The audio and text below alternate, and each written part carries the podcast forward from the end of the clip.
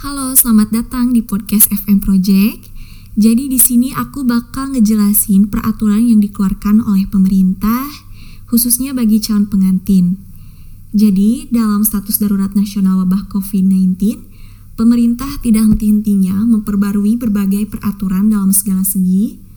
Banyak dari peraturan ini yang mempengaruhi jalannya rencana pernikahan para calon pengantin mulai dari dibatasinya jumlah orang dalam sebuah acara publik hingga penutupan berbagai jenis usaha. Karena memang peraturan maupun himbauan ini patut diperhatikan oleh pasangan-pasangan yang sedang berencana untuk meresmikan hubungan. Berikut rangkuman peraturan dan himbauan terbaru dari pemerintah yang terkait pelaksanaan pernikahan. Yang pertama, peraturan menurut pelayanan kantor urusan agama bagi calon pengantin yang sudah berencana meresmikan pernikahan, sebaiknya memperhatikan edaran baru terkait penanganan wabah COVID-19 yang dikeluarkan oleh Ditjen Bimas Islam Kementerian Agama. Yang pertama yaitu untuk calon mempelai beragama Islam, pendaftaran baru permohonan pelaksanaan akad nikah di tengah masa darurat COVID-19 tidak akan dilayani per tanggal 2 April 2020. Yang kedua, untuk semua calon pengantin, layanan pendaftaran pencatatan pernikahan tetap dibuka secara online di simkah.kemenag.go.id. Yang ketiga, bagi pasangan beragama Islam yang sudah mendaftar sebelum tanggal 1 April 2020, pelaksanaan akad nikah hanya boleh diselenggarakan di KUA. Jadi layanan di luar KUA ditiadakan. Nah, berikut protokol akad nikah di KUA adalah sebagai berikut. Yang pertama, membatasi jumlah orang yang mengikuti prosesi akad nikah tidak lebih dari 10 orang dalam satu ruangan.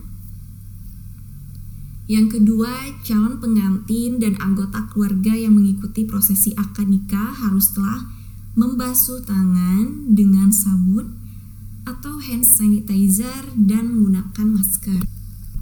Yang ketiga, petugas, wali nikah, dan calon pengantin laki-laki menggunakan sarung tangan dan masker pada saat ijab kabul. Peraturan yang kedua yang dikeluarkan oleh maklumat Kapolri di akhir bulan Maret 2020 yang lalu Kepala Kepolisian Republik Indonesia Jenderal Idam Ajis mengeluarkan kepatuhan terhadap kebijakan pemerintah dalam penanganan penyebaran virus corona dengan nomor MAK garis miring 2 garis miring 3 Romawi garis miring 2020 tanggal 19 Maret 2020 secara garis besar Isinya berupa kebijakan-kebijakan baru tentang pengadaan aktivitas massal di mana terdapat sanksi yang tegas bagi siapa pun yang melanggar. Yang isinya bahwa mempertimbangkan situasi nasional terkait dengan cepatnya penyebaran COVID-19, maka pemerintah telah mengeluarkan kebijakan dalam rangka penanganan secara baik, cepat, dan tepat agar penyebaran tidak meluas dan berkembang menjadi gangguan terhadap keamanan dan ketertiban masyarakat.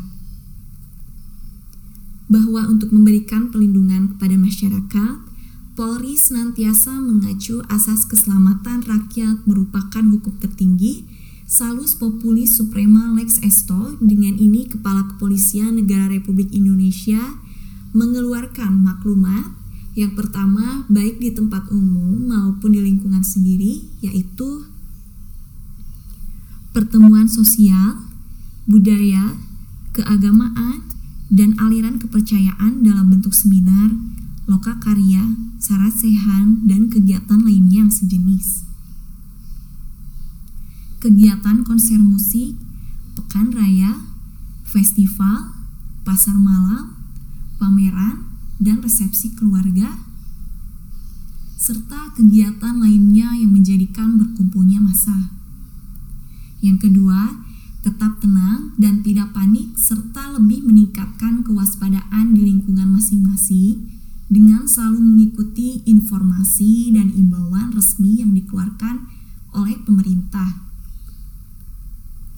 Yang ketiga, Apabila dalam keadaan mendesak dan tidak dapat dihindari, kegiatan yang melibatkan banyak orang dilaksanakan dengan tetap menjaga jarak dan wajib mengikuti prosedur pemerintah terkait pencegahan penyebaran COVID-19.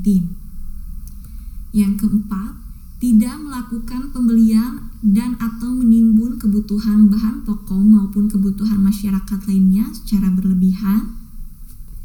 Yang kelima, tidak terpengaruh dan menyebarkan berita-berita dengan sumber tidak jelas yang dapat menimbulkan keresahan di masyarakat dan apabila ada informasi yang tidak jelas sumbernya dapat menghubungi kepolisian setempat bahwa apabila ditemukan perbuatan yang bertentangan dengan maklumat ini maka setiap anggota Polri wajib melakukan tindakan kepolisian yang diperlukan sesuai ketentuan peraturan perundang-undangan yang berlaku. Demikian maklumat ini disampaikan untuk diketahui dan dipatuhi oleh seluruh masyarakat.